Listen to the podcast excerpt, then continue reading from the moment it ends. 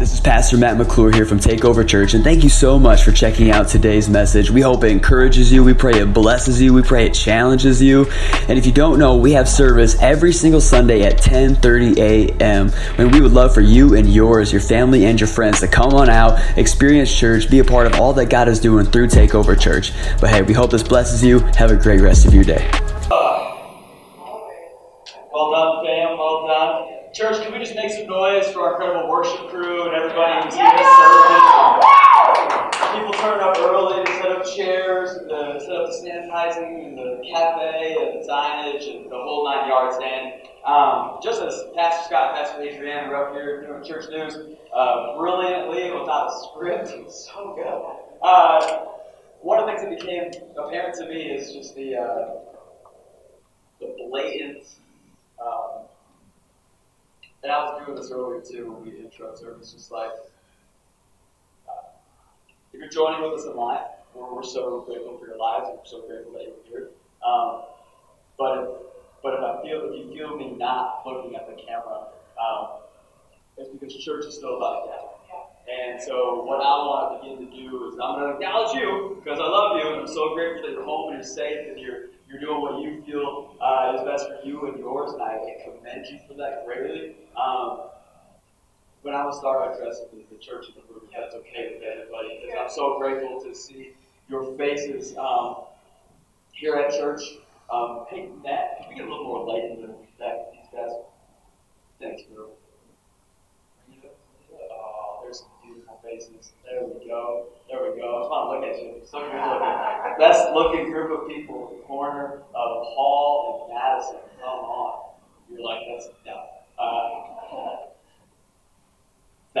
Uh, got to figure out where I'm at. Um, yeah, like, uh, Pastor Adrian and Scott said, uh, my name's Matt McClure. I'm the co pastor with my beautiful, amazing wife. And this morning we are continuing a series that's not really a series. It's like a bunch of disconnected messages. Uh, have nothing to do with one another, but they're so equally important to our lives. And truly, um, this morning I want to preach to you a message that um, it's kind of really difficult, and I find really needed right now, and I find it's going to be hard. There's going to be some things that we need to address as a church, as Christians, as the body of Christ right now that are going on in our world. And as Takeover Church, we've never shied away from issues. We've never shied away from culture. We've never shied away from what the Bible says. We've never shied away from injustices. We're so proud that here at Takeover Church, if you come to one service, that at least there's like five things that we touch on every other week, no matter the scripture, no matter the series that we're in. And it's not designed that way. It's just because of God's heart to take over people's lives. He doesn't want to see politics take over your life. He doesn't want to see religion take over your life. He doesn't want to see bigotry take over your life or sex take over your life. He doesn't want to see celebrity take over your life. Jesus wants to be the sole takeover of your life. That's what he went to the cross for. That's what he made a way for. That's what this whole thing is about. So, yeah, we meet. Yeah, we gather. Yeah, we do this thing called church. But it's all for the sole interest of your life, of your soul, of your here and now and your afterlife, for everything to be fully just immersed, immersed in who Jesus is and who he says you can be. So for this church, We've never shied away from this. And last night, while our city was literally being burnt down, we're not going to shy away from that either. Because I was up till 2.33 a.m. praying, crying, on my knees with God. Because our hearts are absolutely broken for what has taken place. And unfortunately, we live in a time and a place where we may not eradicate racism and bigotry and white supremacy in the world at large, but we can sure as heck shine a light on it. And we sure as heck can eradicate it within the four walls of the church. I don't care about your denomination. I'm sick of division in the church. You can have a denomination. You can be a divided nation. You can be here. You can be this. You can be wherever you want to be. But one thing cannot remain, and that is seeing someone else's life worth less than yours. Yeah, that's right. Because the simple truth of the matter, matter of Jesus going to the cross, the foot of the cross, it's the great equalizer of all men, of all women, of all people. All are welcome home when you see this image. So this morning I want to preach a message that I feel like is dangerous. I feel like, you know, uh, we're a new church, about two years old church, and I feel like when we appro- approach certain issues, we run the risk of, of people leaving, of, of ties shriveling up, of people walking out in service. I feel like when you approach certain things, it's you kind of find out who people are and whether they're with you or for you, with Jesus, for Jesus or not. Just being honest, as a pastor today, fully understand and acknowledge that some people may not receive this message. But it's with love, it's with the gospel, and it's with everybody around us. Their best interest in heaven's mind, not in man's mind. Not in Adrian's mind. This isn't our gospel. This is the gospel. This isn't our truth. It's the only truth. So this ended up being my last message. Well, dang it, we're going to preach it. We're going to go out like it. But I don't believe Takeover Church has ever been that church. I don't believe Takeover Church will ever be that church. So I just got one question for us today, both online and in service, person service. Will you go there with me today, church? Yeah. Can we see what Jesus has to say, what the Word of God has to say about what's happening in our world today? Can we do it? Yeah. Can we be the change our world needs today? Then let's do it. The title of my message, week three for one of ones, call it one of ones because, again, we're disconnected. I like limited edition things. I've got limited edition comic books. I've got limited edition action figures. I like one of ones. I like selection. Something like you said action figures. I'm completely out of here once you said that. I understand. Sorry. But the title of my message this morning, it's simple. I hope we can get this truth attached to us today. Talk is cheap. Talk is cheap. This morning we're going to start off with 1 John 3, 16 through 18. By this we know love. By this we know love. That he laid down his life for us, and we ought to lay down our lives for the brothers. But if anyone has the words, the world's goods, and sees his brother in need, yet closes his heart against him, how does God's love abide in him? Little children, let us not love in word or in talk, but in deed and in truth. Let us love, not love in just word, in just talk, but in deeds and in truth. So we're going to pray we're going to see what Apostle John has to say. Father God, we thank you. We thank you for the opportunity, God. We thank you this morning. God, this is not a political message. This is not a political statement. God, we don't care if it's left or right. It's all covered in red at the end of the day in the precious blood of Jesus. God, we thank you, Jesus, that this isn't a bipartisan issue. This isn't some religious issue. God, this is a people issue, and people matter to you. So, Father God, this morning we ask for a heart that is shattered that is shattered by what shatters yours. That we would begin to grow in true empathy.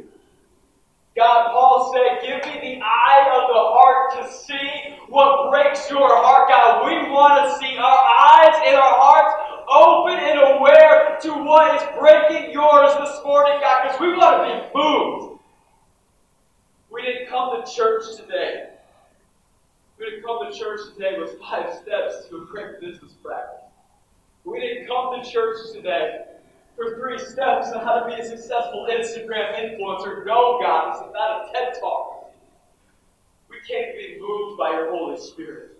We came to be changed and shaped and molded by the potter's hands.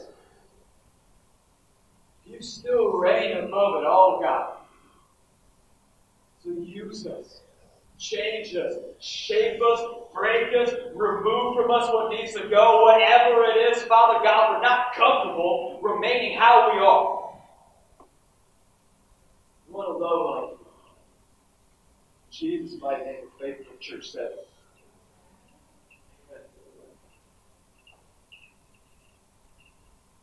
That's what y'all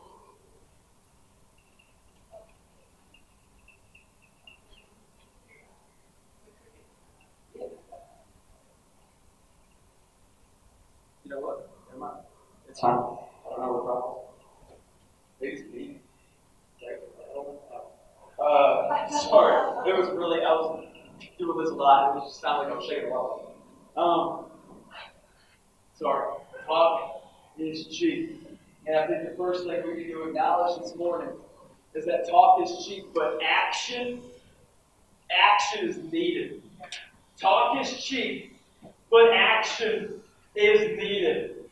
Man, right now we are in the midst of something absolutely astounding. I just said to Adrian yesterday we were driving. Yesterday was Friday, one or two. We were driving, and I was just like, has it stopped and hit you yet that like what we read about in, in, in history and in the Bible, like we are living through a time that growing up, I never would have imagined I would be in. You hear about, about how the cholera outbreak in London in the 1800s and Charles Spurgeon preaching through it. As you hear about the swine flu and the Spanish flu and, and all of these other things that have been just world changing and, and, and just these destructive events that have taken place, and you hear about them. And you think it's so far off because we live in such a time where this is different. This is this is different. We're, we're so far ahead medically. That was way back then people were not clean and eating were pooping. Like there was reasons for cholera. We can say that. We can say that. We can go. There was reasons these things gotta happen. And, and as I told the child, like never hit you yet. That like we are truly living in an incredible time in the world, and I don't mean incredible in a good way. I mean incredible as it's incredible. It's absolutely astounding that we find ourselves in a day and age where There's just this pandemic that's taking place. There's a pandemic that's taking place, it's robbed us of 100,000 people in this country. It's robbed us of that. The devil has robbed us of that. Scientifically, it's been classified as COVID 19. Medically, it's been called the coronavirus. And to me, it's to me, it's this virus, it's this sickness, it's this thing that's happening to get robbing us of loved ones, of people who have gone far too soon, of individuals who have gifts and calls, a reason to be on this earth, every single one of them. And I stopped, it was a few weeks ago, we had the tragedy of Ahmaud Arbery be gunned down, hunted. Now we got George Floyd again.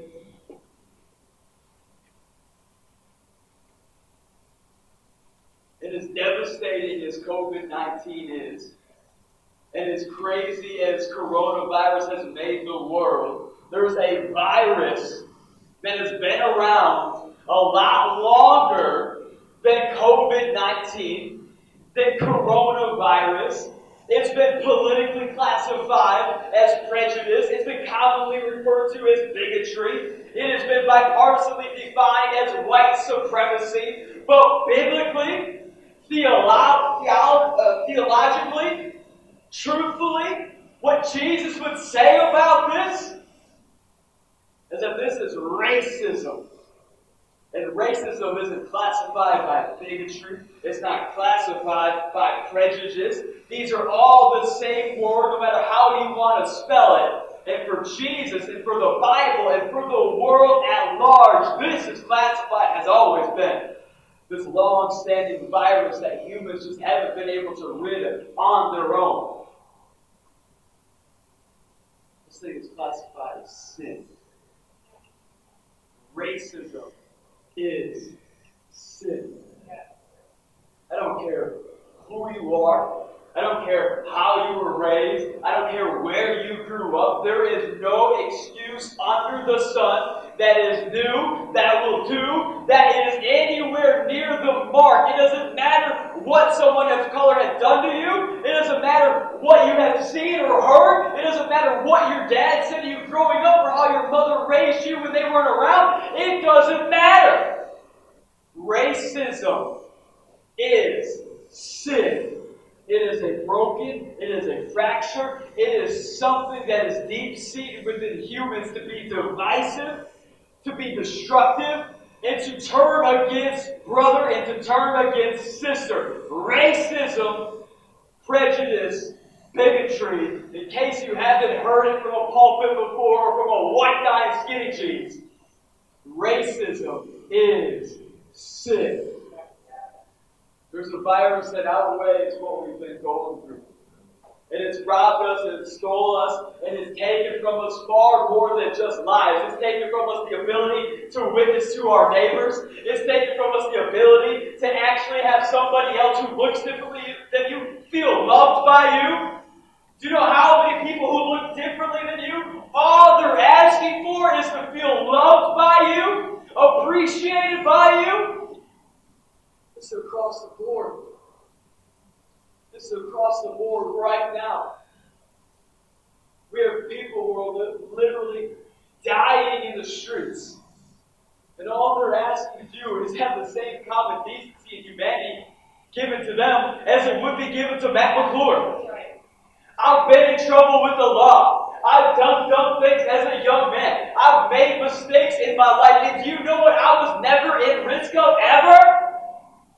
Losing my life, being beaten down.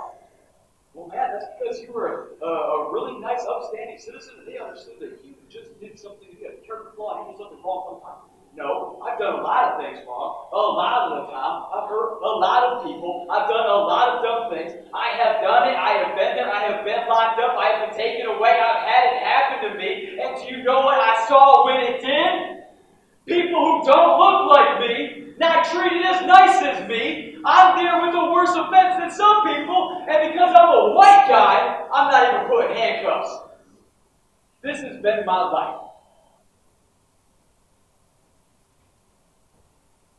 It's a systematic, flawed, human coding that from the moment Adam and Eve decided to bite into an apple and we disobeyed and we thought as human beings we better knew how to lead our lives than God, the one who designed us and created us. We don't even know what our spleen is for or what our gallbladder is for. We say we can live without these things, so we remove them. And yet, the one who created these things that we don't even know why they're there or what they really do or what we can go without what we can't, actually made us and designed us to have these things. And we thought we knew better than that guy. We decided to take this ran to men. It just divide us from God, it divided us from one another. We were created for community. We were created to be together. We were created to look at one another as an image bearer of God. We've divided ourselves so much that we've actually whitewashed Jesus. Sorry, West Michigan. Sorry to the local church. Sorry to the church at large. Jesus didn't have blue eyes and flowing blonde hair. He was a brown guy in the Middle East. He looked nothing like me.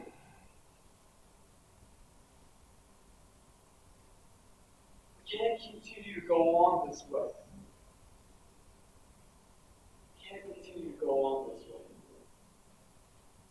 may not be able to eradicate this in the world at large. But I believe as the church, we can sure as heck get it out of the pews. We can get it out of the four walls of the church. And through us loving our neighbor, whether they look like us or not, vote the same way as us or not, go the same direction as we do or not, believe in the same God that we do or not. I believe that as we actually love our neighbor, and loving our neighbor means to see them the way God sees them, not the way we're prejudiced against seeing them, seeing them as God sees them, which was laying his life down for them. Well, then, then we might have a real chance at eradicating racism outside the four walls of the church. We might have a real chance at eradicating racism in the South, in the North, on Capitol Hill, wherever you find yourself. We might, we might actually have a shot at this thing if we can just begin to see that you know what here I'm at the foot of the cross of Jesus, and there's room for everybody. Because that's who he went to the cross for. I want to go back to this piece of scripture because it's important. Here it is in 1 John 3 16 through 18. If you don't know, context is king always. John, he's a cousin of Jesus. He's homies with Jesus. The same, they've done a lot of life together before three years of ministry. They would have been close. Unlike you and me, who probably don't see our cousins a whole lot, they actually were tight knit wasn't some family reunion, get together where you saw Jesus once in a while. This is John, the same writer of the Gospel of John, the self-proclaimed, the disciple whom Jesus loves John. He'll repeat that all the, time, all the time. And here's John, who's done more life with Jesus than anybody, who's been with him since day one in ministry. This is John. John is so great where, if you don't know, he wrote one of the Gospels, there's four Gospels, and each of the Gospels besides John has a slant to it. And that don't mean slant as in it's wrong or like from a certain point of view or anything like that. No, no, no. It's when Peter wrote the book of Mark. It wasn't written by a guy named Mark, it was written by a guy named Peter. St. Peter cut off ears and led the church and all those great things. Peter fell in the water, walked down for a second, that guy. He wrote it. Peter.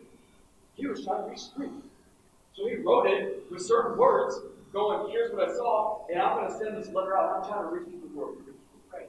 And then, then you got Luke, and he's like, yeah, yeah, I'm going to try and write something. I'm going to try and reach the Jews. Okay? And then at the end, I'm going to try and reach some Gentiles too, because they, they, they need Jesus, but you all need Jesus. But Jews, it's not enough anymore to be under law. You need Jesus. Okay? So all these different things. And then all, and Matthew, obviously.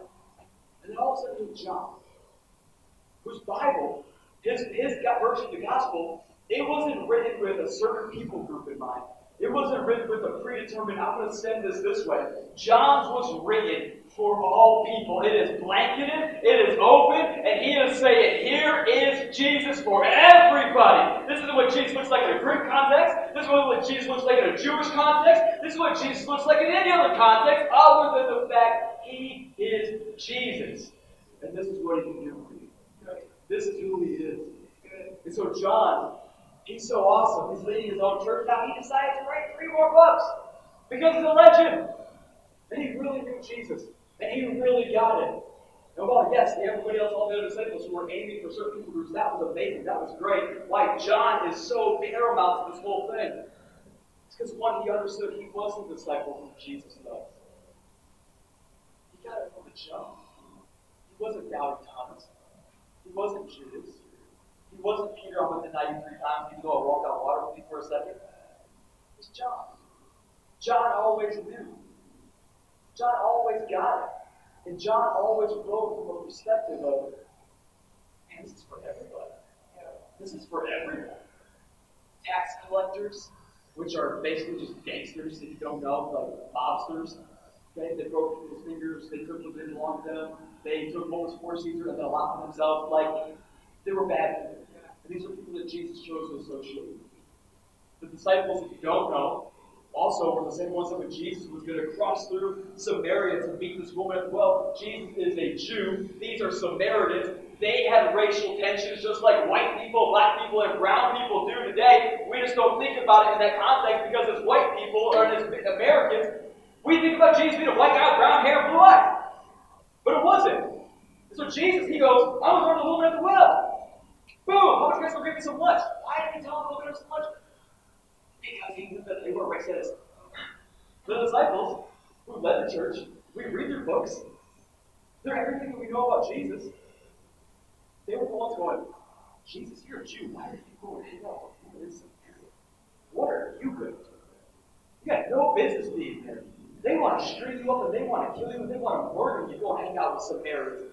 We don't get that in context then because we're not from that side of the world. That's racism. They don't like each other. They see each other as less than simply by existing. Doesn't sound like any other countries right now.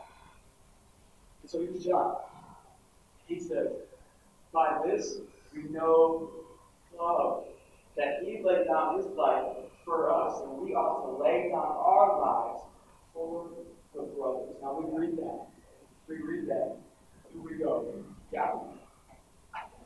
I can do that. I can lay down the life. Whatever my church family needs, I got you, bro. I got you, man. I am there. Graduation, I am there. Beautiful, I am there. Marriage, I am there. I got you. Whatever you need. You need a call, I got a man. What do you need? Adrian, I love you. Who's came with it? That's not sound cool. You had one, God bless one, you But it's an amazing thing to do. It's simple and practical. And how to lay down your life But as Christians, we to get this understood. But John, in context he says, No greater love than to lay your life down for a friend, than lay your life down for a brother and a sister. Just like Jesus did. We know this. We love and he laid down his life. So we ought to, in turn, lay down our lives. Well, that puts it in context because we hear brother, and we hear sister, and we hear friend, and we immediately think people who look like me, people who go to my church, people who vote like me, people who are also at the Trump rallies or the Biden rallies or whatever. I would think about people whom we commonly associate with. People who play with the same toys that we do, this young folk over here. People who like the same cartoons that we do. I was there, I was a young man one time. If you didn't like Pokemon, it game over. We're not friends. Got a holographic Charizard, now we'll mess you up. I've been there. I know you guys, okay? I'm still there. I'm 30 and I'm still there. No greater love than to lay our lives down for someone who agrees with us, or someone who looks like us, or someone we can see ourselves in pals and homies with. No, no, no. Because the context here isn't we to lay down our lives for Christians. Because when Jesus laid down his life, first thing John said, Jesus didn't lay down his life for Christians. Christians weren't even a thing yet. There was Jesus' followers, People were following this guy who claimed to be the Messiah, who was great and did wonders. All of them still thought he was a resurrection of Elijah or some other great prophet from back in the day. It took some convincing. They didn't even think this was Jesus for the most part, okay? Christians weren't even a thing. And so if we were to read this and see that John is saying we need to lay down our lives and make ourselves less than and give of ourselves for our fellow Christians, we are reading that wrong. It's for anybody and everybody. There is no greater love, just like Jesus, than to lay down his life on a cross. That is what he is asking of us as a church. Whether you are white, whether you're black, whether you're brown, whether you're in between somewhere, whether you are mixed, whether you don't know where your heritage is, he is asking us, lay down your life for anybody. Because that's what Jesus did. Christians didn't even exist when Jesus went to the cross. Freedom didn't even exist when Jesus went to the cross. Redemption, given a new name, wasn't even a thing until Jesus came on the scene. David was a man of God's own heart. He was still called David. And he was still known as a king who did some really dodgy stuff. He was always David. It wasn't until Jesus came on the scene Jesus went to the cross, that you and I truly, truly got a fresh start in life. Truly got a way to get away from our sin and our shame and our old names. What we used to be called, what we used to be labeled. Man, isn't that just like the world? We're out here and we are defining people. We are defining people basing, we are basing the value and worth of their lives based off their skin color. When Jesus says, no! This cross is open for everybody. Heaven is open for anybody. Anybody who wants to meet the Father first has to go through the Son. Doesn't have to first be born a white person. Doesn't have to be first be born a black person. Anybody who wants to come to the Father must first come through the Son.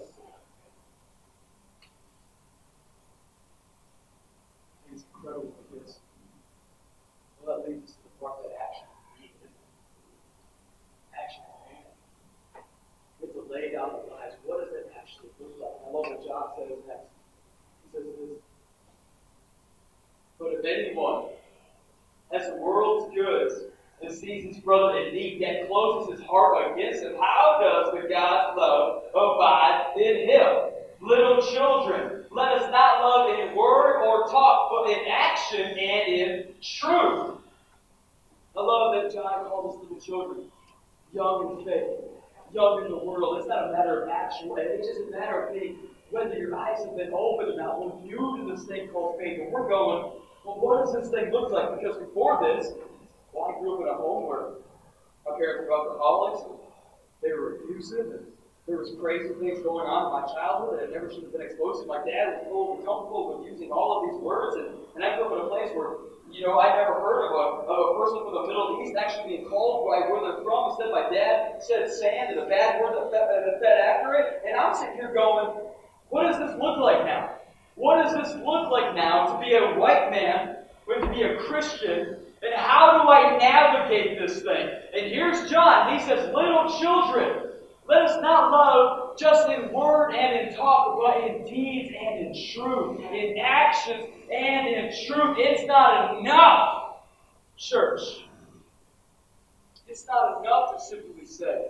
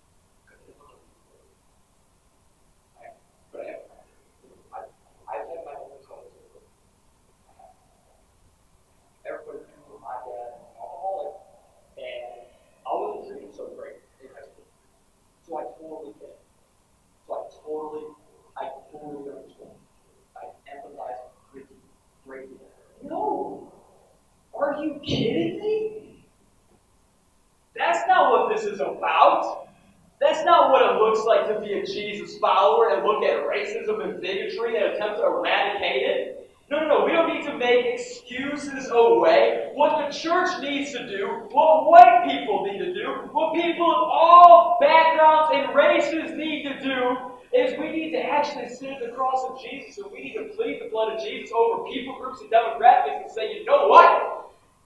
Black Lives Matter. Black Lives Matter. Brown Lives Matter. People of color's lives matter. But it's not enough just to say this. it? It's not enough just to say this, it? Because I can play things because the day is longer. I want a white pastor, So I, I, need I need all the time that I can get. I'm a church to function. I'm a Christian. I need to still do this stuff. And I can say that as a day is long. No, no, no. Talk is cheap. Action is needed. Like every area of life, talking gets you to the game, but it can't get you to play the game. Talking can get you in the room, but it can't keep you in the room. Talking can get you in the relationship, but it can't make the marriage successful. There has to be action. Talk is cheap. Talking will get us likes on Instagram, but what's going to get cops and other people who have prejudice in their hearts from abusing their ability to take somebody else's life on a whim? What is going to do that? Is talk. Talk listening to the moment. But until we decide that we are going to systematically break this thing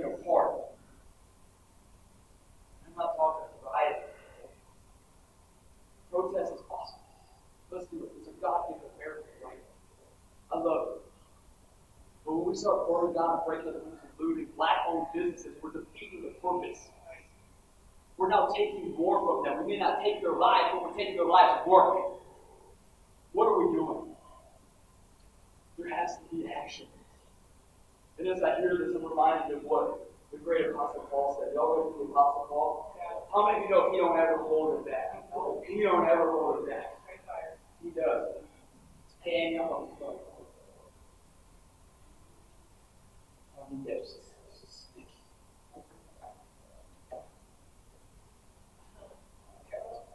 Look. What Paul say? Paul would say what? 1 Corinthians 13, 1 1. If anyone speaks in tongues of men and of angels, but have not love, I am a noisy gong or a clanging cymbal. What's that, Paul? If anyone speaks in tongues of men and angels, but have not love, I am a noisy gong or a clanging of cymbals. Oh, man, well, you know, I really understand what's going on. But I'm so upset because, like, I don't get why everybody doesn't see that all lives. What? What's the issue? You know, I'm so upset that, like, I feel like everyone's acknowledging that, like, all lives. I'm sorry. Loving is loving isn't blanketing. It's not covering and saying, "Oh, you know, all houses, that was uh, the great uh, Talib Kweli, who's the rapper, who said, uh, yeah, all, you can say all houses matter, but if my house is on fire, like my house matters. Like you can say that, that all houses are great, but mine's the actual one that's burning down. May matter, but not all lives are on trial for simply existing. Oh yeah, but you know, we're gonna rally around. We're gonna pray. But you know what? We're going to pray in tongues, and we're just going to pray. We're. That's great. Prayer is awesome. But what did Paul just say? You can speak in tongues of angels and of men, and you can do all this other stuff. You can prophesy. You can have all the spiritual gifts. You can lay hands and actually heal people. But if you're not playing a part in actually loving your land and your people to a place of healing and reconciliation between races and backgrounds and people groups, well, then anything you have to say is.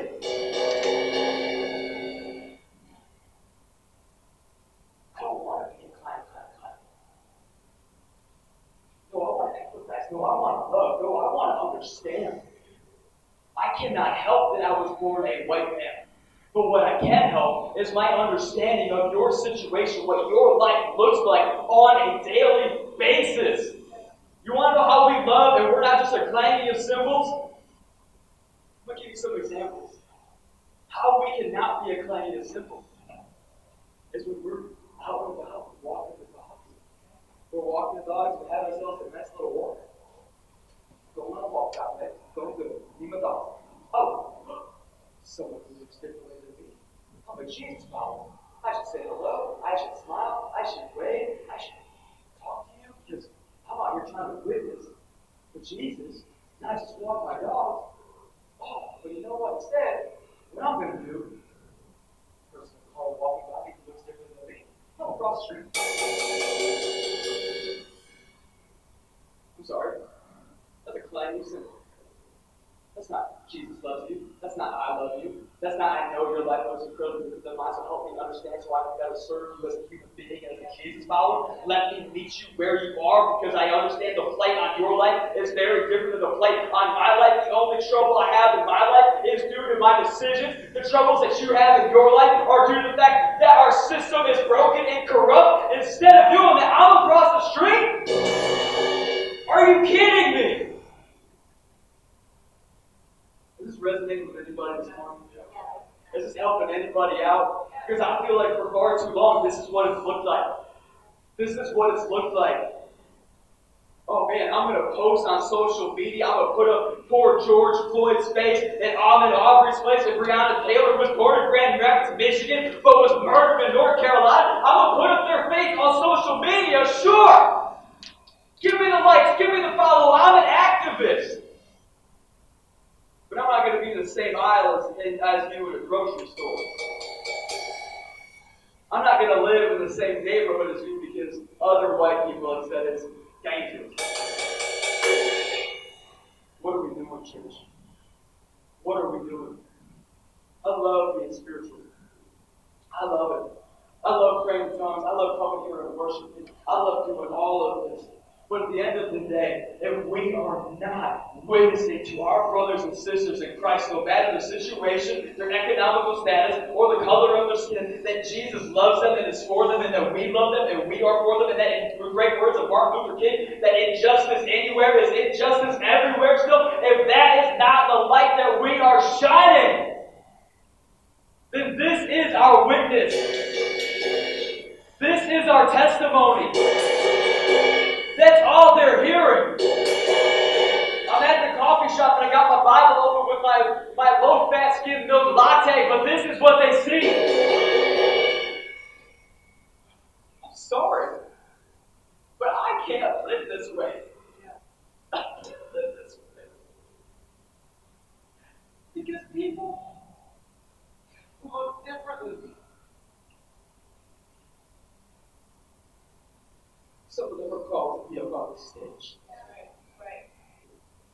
Some of them are called to be nurses. Some of them are called to be surgeons, and to be actors, and to be active in the arts, and to open nonprofits, and to feed the homeless. And they are all called to be, they can be excavators, they can be whatever they're called to be, but at the end of the day, they're all called to come home. Are what we doing in our words and in our actions, is it calling people home? Or are all they're hearing is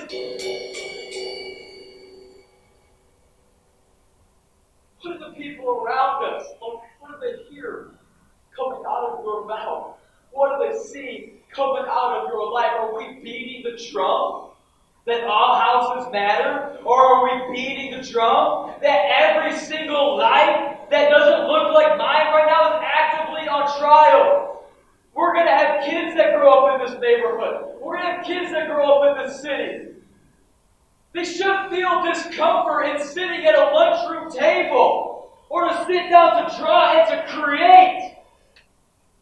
They should feel uncomfortable to do that when someone is at the table before them that looks different than their table. Can you just get that image in your head this morning, church? Children coming around a table. There's chocolate milk and there's cinnamon graham crackers, and that's the best combination of all time. These thighs are big for a reason. And they're coming around a table, and they're going to create, and they're told that they can inspire. They're told that they can do something in this world. That they can use their God given abilities and talents, whether they know God yet or not. That's our responsibility. And they're told they can create and they can do something in this world to better mankind, to leave a mark on this world for something greater than themselves. And they're told that. And yet when they arrive, because of systematic racism, they're uncomfortable to even come and sit at the table with someone else, their creation, simply because their background, their history looks different than theirs. Some of those creations Let's see what you're making over there because I'm making this over here. Because you might be into this and I'm into that. But what does it look like when we sit and we talk and we create together? Why do you like the colors that you do? Why are you into the music that you're into? What are you doing? This is the world that we want to create, church, because there's a time when you and I, we will get to heaven. John, he's already there. Paul, he's already there. They are in heaven, and there are people like you and me that they would have known in their time or context that look like us. And you know what? They are celebrating, and they are happy. They are so excited. Because that's what heaven's supposed to look like. Is there some things in our lives, every single one of us? Okay, I'm going to talk about hopping the jail, okay? There are times in our lives, there are things in it that we are called to give up and lay down at the feet of Jesus and allow Him to heal, and allow Him to fill in, and allow Him to bring restoration to. But, church, if we are going to be a place that says we want to see Jesus take over people's lives, well, that can't just be the Jesus that leads us away from the sin that we're comfortable with. Okay, we, we shouldn't sleep around. Okay? Oh my gosh Do you believe this? No, no, no. Jesus, He has to lead us away from all sin. He has to lead us away from everything that He says is best for our lives. Not just what we think we're comfortable living with, or that we're okay with nursing, or we're okay with just allowing to still have a role in our lives. I can get by on pornography. I can get by on a little bit of racism. I can get by. The worst thing that I hear all the time is, and I've been guilty of this, so let me put myself on trial right now. I used I still find myself doing this. Oh, yeah, but it's just a joke. Oh, I was just trying to get my jokes off. Oh, I, I know it's wrong, I know you should say it, and I know it's not culturally okay no more. Friends, I'm done being a claim of cymbals. I'm done with it.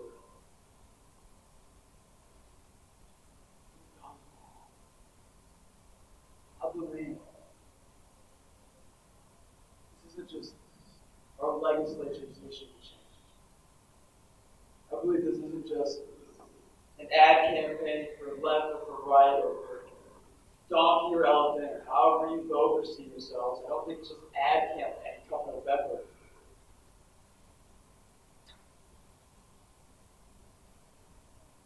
It's a moment in history where there are people that truly need us to hear them.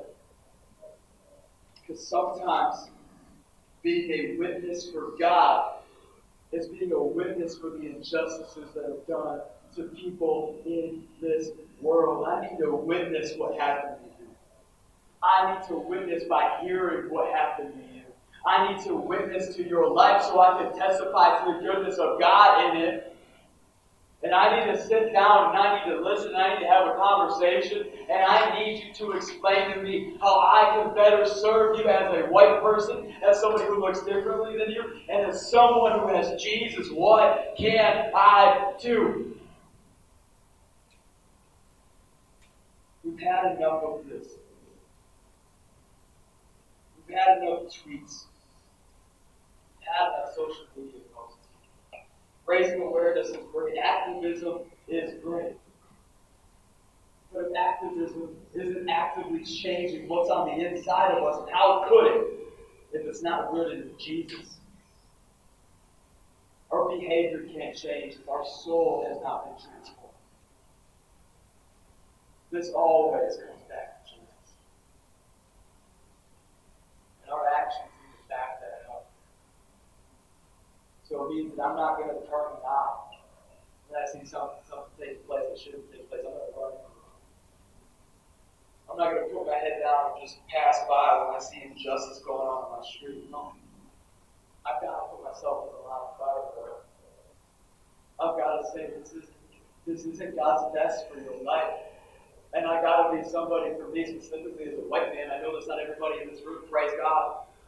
But I know for me that I've got to start going. I've had the microphone for a long time. Both because of my calling and because of my privilege. You talk to me, tell me. Tell me about your life.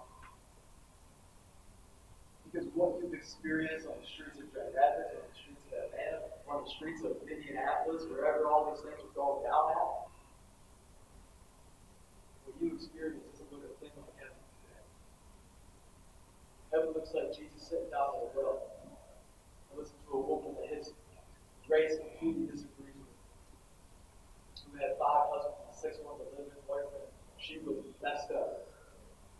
And Jesus he just sat there, had a conversation, gave her a drink to put out the fire of racism, of bigotry, of being judged, the fact that she has a history, removing all connotation of anything about it and representing the truth of who God says she is. This is your new name. This is your new calling. The city that we're about to go back into, downtown Samaria, they once called you woman of the night.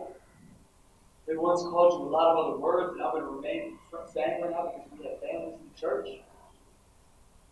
But they once called you that, and you would be together as a Jew and as a Samaritan, as God and as a woman who was messed up. We are going to go into the city and we're going to lead a two day revival. And what they once called you, they are now going to be called home. This is who Jesus is. this is who we're making. The worship team, you can make your way up. Josh, I'm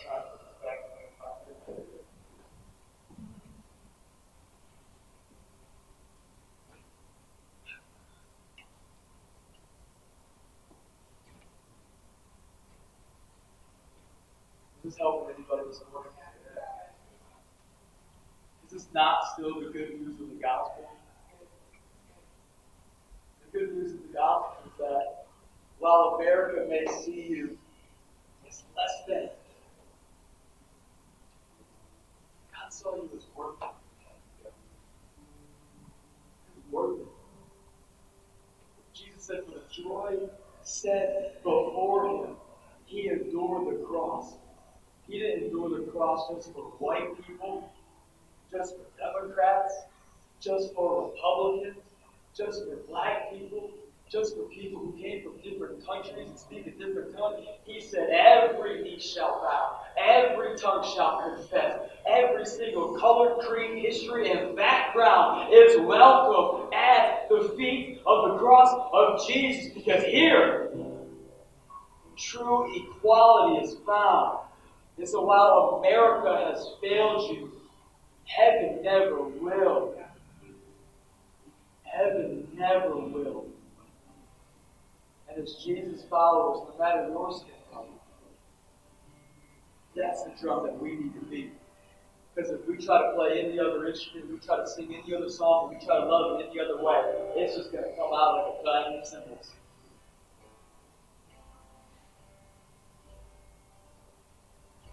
Family of George Floyd, Ahmaud Arbery, Breonna Taylor, every single other person who has experienced prejudice, bigotry, and racism due to the fact of who you are, what color skin you have. I want to tell you that your life matters. It has a calling. It has a purpose attached to it. It's not an early death sentence. Create, you're called to inspire, you're called to show people what Jesus looks like, heaven looks like. You are called to come home because you've got a crown waiting for you in heaven. You've got a life that's above this right now. And I'm sorry that you're hurting. And I'm sorry that you're going through this. And I'm sorry. And I'm sorry right now that I'm on a platform in a church and not with you.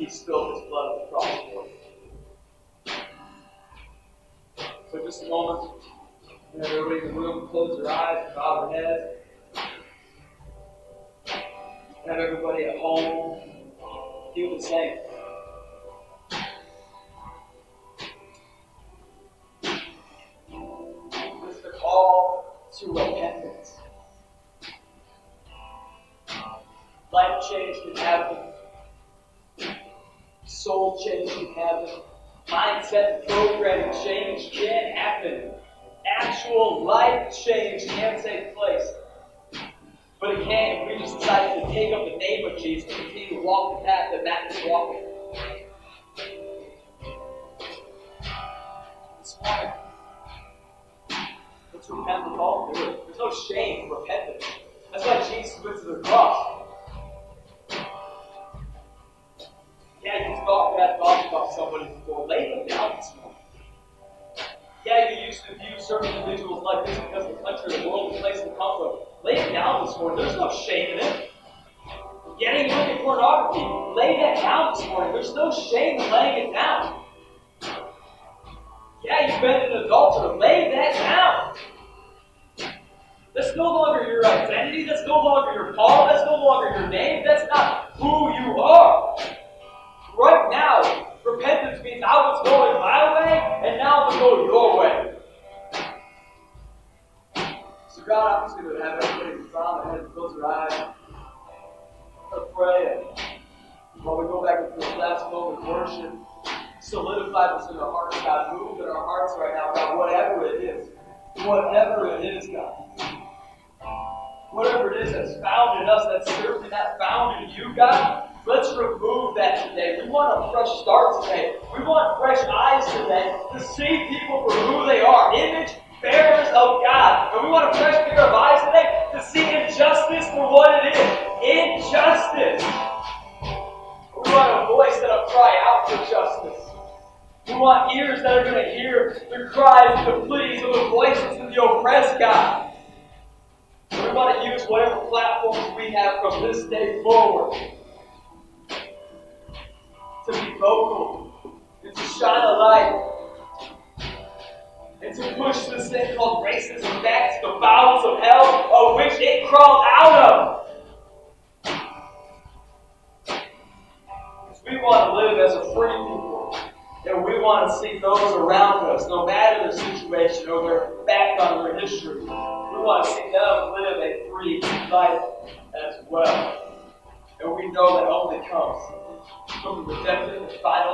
finished work of the cross of Jesus.